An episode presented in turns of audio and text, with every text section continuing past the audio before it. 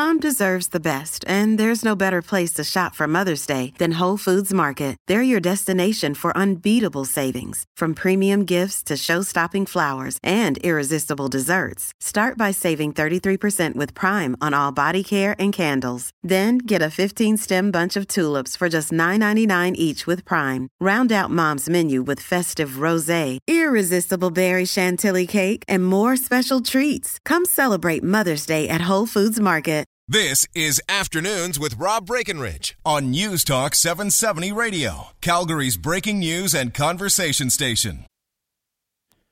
Well, welcome back. Afternoons on News Talk 770. Rob Breckenridge with your final half hour here today. Angela Kokott is in after 3 o'clock with Calgary Today and the Friday free for all. So get your uh, phone calls ready, your dial-in fingers ready to go. 974 8255 is a telephone number. Uh, we'll touch on a couple other things before uh, our time is up here today. Um, get some more of your calls in as well before 3 o'clock. Interesting news here the National Energy Board uh, has just announced that the Energy East panel, the panel hearing the arguments about Energy East, uh, that they've stepped down. Right? This was one of the issues. Of course, we had the crazy protest in Montreal and the security issues that prompted those hearings to be suspended. But then there was also the question of the impartiality of these panel members the NEB announcing that all three panel members have decided to recuse themselves in order to preserve the integrity of the National Energy Board and of the Energy East and Eastern Mainline Review. The members acted in good faith and have pledged not to discuss these two applications with either board members or board staff. Hearings are adjourned until a new panel is appointed. Uh, so that news just coming in here just a short time ago from the National Energy Board. I want to talk about this story that's developed uh, around this brand new rec center we've got in the southeast now, the Great Plains Recreation Facility, at 57th Street, 76th Ave in the southeast. Looks like a pretty nice facility. I haven't been down to see it myself. 80,000 square feet, $33 million. And it's got two multi purpose ice rinks. But what's unique about this facility is that the city has partnered with a for profit company to operate it. And my understanding is that's the first time this approach has been taken. And the concern now that maybe this company is looking to maximize the money they're making off these ice sheets, which are supposed to have, I guess, a community purpose. So the prime ice spots, Tuesday, Wednesday, Thursday, late afternoon, early evening, that a lot of this has been allocated for men's leagues uh, Canlan is the company, and they run apparently some of these leagues themselves, uh, themselves, and these these other tournaments.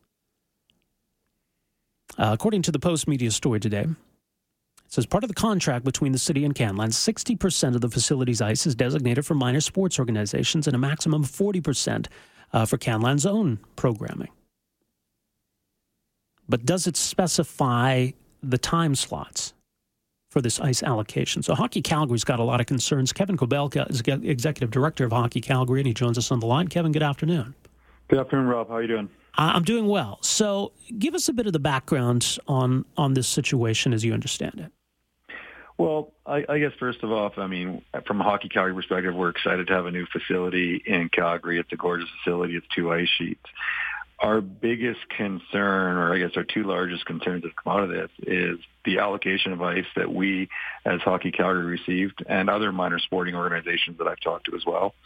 And number two, I guess, is the cost. The cost is significantly higher than what we would pay at a city facility, and those are our two concerns that uh, we've been trying to get addressed, and to this point have not been able to to get an answer.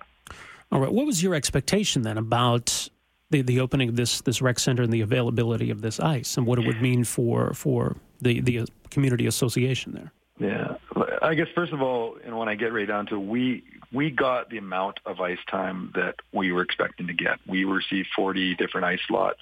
Um, that and it is our allocation or percentage that we expect to get from a hockey Calgary perspective. So I have no issues there. Okay. My concerns and my issues are as the times, and we received 20 of our ice lots, or close to 50%, on Sunday on both sheets.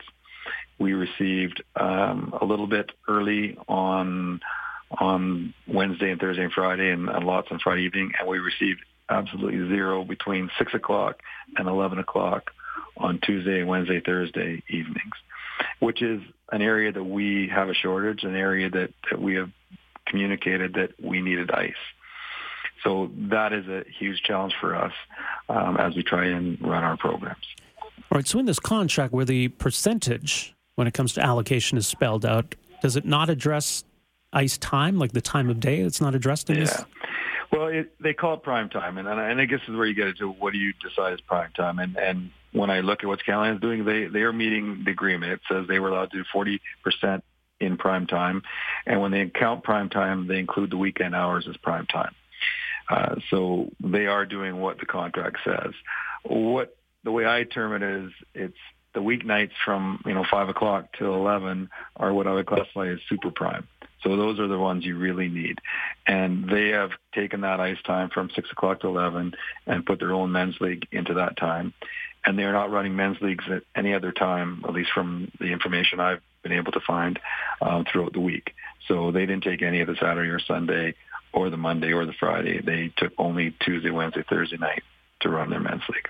And that's from from five o'clock on or six o'clock? No, it's six. It's uh, I believe it's six fifteen actually, Rob.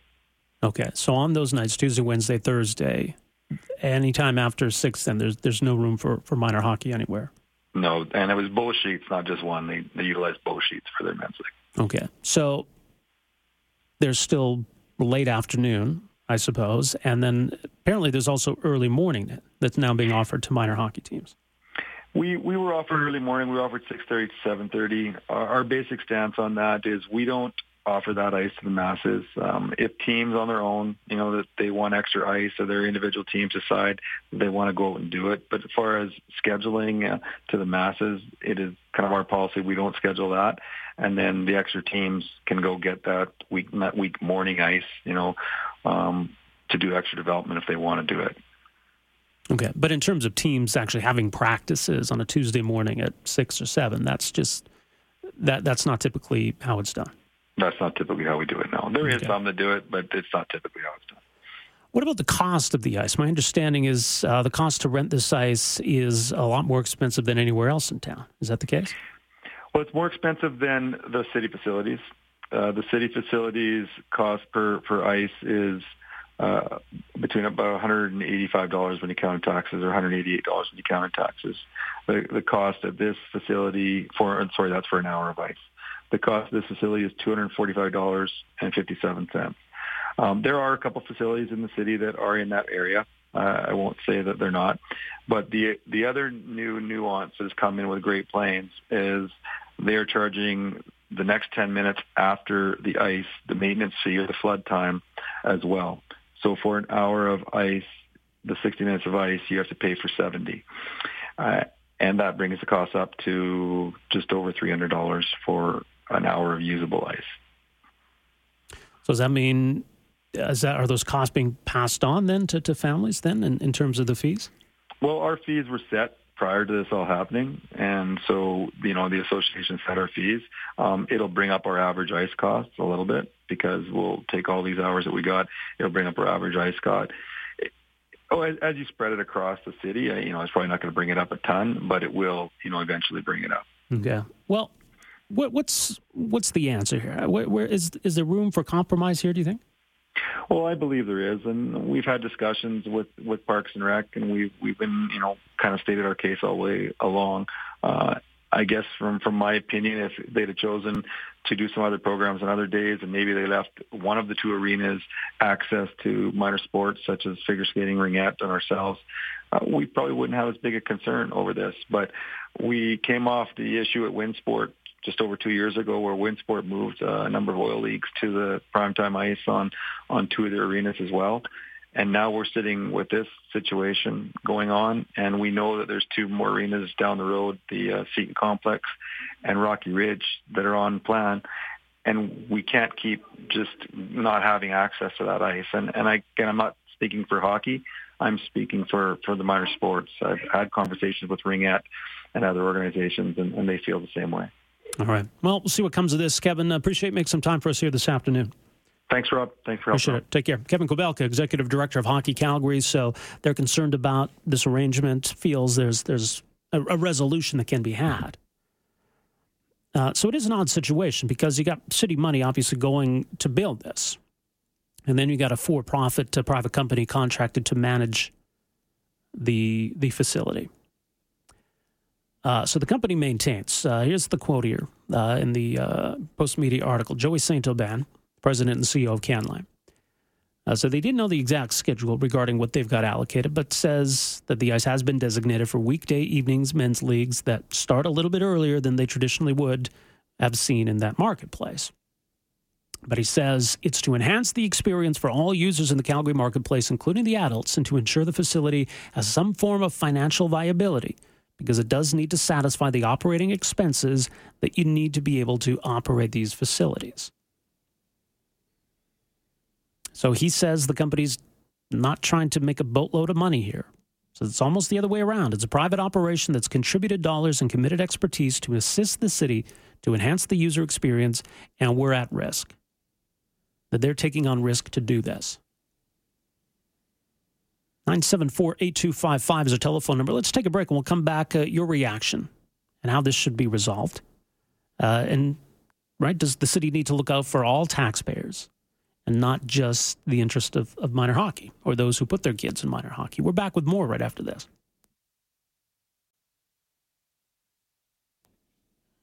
Welcome back. Afternoons on News Talk 770. So, I mean, it speaks to the, the broader question of why the city builds these facilities in the first place. Look, private companies want to build an arena and a rec center, charge money to come use it, charge teams to, to come use the ice, and, and do it because they want to build a business around that, And they should be able to do so. Do we look at it differently if the city's putting up money to build a swimming pool or a hockey rink? Is it meant to have more of a community purpose? Because not everybody's going to use it. And obviously, there's going to be costs involved in operating that, right? And I don't think anybody's saying that this should not entail any cost at all. And part of this is not even necessarily about the cost. It's about being able to use the ice in the first place. Let's go to the phones. Your thoughts. Uh, Tim has called in. Tim, good afternoon. I, I, I you know, I, I don't know what the guest kind of thinks should should go on here, but you know, as a taxpayer, I can tell you that you know having having these facilities put in uh, I think your last comment that you were just making is I, I think it's it should no longer be in the city's business doing this kind of stuff. The, the your your your guest was saying that they're concerned, you know, they're going to be charged, you know, this ten minutes of iced like maintenance fees. But that's not their prime concern. The prime concern is being able to use the ice in the first the timing place. as well. I get the timing as well. But you know, when it comes down to cost, the fact is this is what it costs to run it. And so if a group wants to use it, they shouldn't complain about that. And they shouldn't be looking to me as a taxpayer uh, who's already paying for, you know, through the nose for everything else because people want to play soccer all year long. So we got to have soccer centers instead of just playing, you know, on the field when it's summertime, et cetera, you know. And, and as far as ice time goes, well, I, I think you have to, like, according to what he's saying, is probably that – very limited ice time exists for men's leagues around the normal time. And if, if one rink comes in and starts doing it at demand, well, I mean, why is that well, it's a it's a unique situation because the company that the city partnered with to operate right. this facility, they run these men's leagues. Right. So they're making money off those leagues, they're right. in a position where now the city has put them in control of allocating the ice time, right. and so they're doing it to to benefit their own bottom line here by right. pumping up the men's leagues that they run. Come join our men's league. You can come play at six o'clock, not like those other men's leagues in other parts of town where you got to play really late. So they're trying to get more business, and they're exploiting the position they're in. That's that's well, the concern here. Okay, so this is his position. So, and I, if I read correctly in the news yesterday, there were three evenings of the week, whether it was Tuesday, Monday, Wednesday, Wednesday, Thursday, Thursday, whatever the nights were. It's were Tuesday, Wednesday, Thursday. Where yeah. he thinks it's in his opinion that this is the best time for this to occur because you know what? Because it works great for his schedule. Like you know what? Uh, unfortunately, well, it's not him. He doesn't have a, a, kid in, in this. No, but you know what I'm saying. Like, so you know, whatever the case is, it it works for those people's schedule that want to use that arena. So you're talking about a small number of people that want to use one arena for three evenings of a week, you know, comparatively speaking to all the available arenas and, and all of the time that's being allotted already to that type of thing. So I don't think it's unreasonable that these guys are doing it. They are, it is a different system. I think it's probably a good thing that the city starts to look this way. Uh, as a taxpayer, I can tell you, I, I believe strongly that we should probably be doing that. And if this is the end result, well, then I think then somebody needs to, okay, well, if the demand is there, then let's do one where we open up a, you know, a for-profit arena in partnership with the city and we'll we'll give all the great time to the kids. But my guess is that those those parents don't want to pay that the, the money that is required to do that either. So. Okay, Tim, appreciate the phone call. Uh, again, the fees for this year were already set. And so the Hockey Calgary is going to factor in uh, all the fees for all the arenas all across the city. So, I mean, for now, that side of it's addressed. What they're saying here is that Tuesday, Wednesday, Thursday, from six o'clock on, both of these rinks are out of commission. No minor hockey team uh, at all can use them. And so they've kind of taken advantage of the 60 40 split that they agreed to. And they've cut out these these three days. Uh, Dale's on the line here. Dale, go ahead. Hey, how you doing? Um, I mean, I guess I'm just I'm a taxpayer too, getting close to 50 here, so I guess I'll be saying goodbye to this world in the next 20 or so. But uh, I've lived in Calgary most of my life, and I'm not liking a lot of what I see as far as amateur sports or what's available for these kids and whatnot. Now we're going to be offering, you know, agenda-loaded um, ice time and, and lucrative deals to these private uh, associations out there. What I'd like to see are more YMCA's or sportsplex, multiplexes. Um, you know, and I'd gladly have a little more of my tax dollar going to amateur sports and the kids, making sure that they're active, making sure that they're organized, making sure they're looked after. Um, I remember a few years back, a guy called Graham James. He didn't have the kids' best interest at heart, and there was no oversight committee. So I guess if, if dollars and your agenda is what's driving you, I just can't see these kids being looked after the way they should be. All right, Dale, appreciate the, uh, the phone call. Thanks for that. we got to take another quick break here. Back to wrap things up right after this. Afternoons with Rob Breckenridge, starting at 1230 on News Talk 770 Calgary.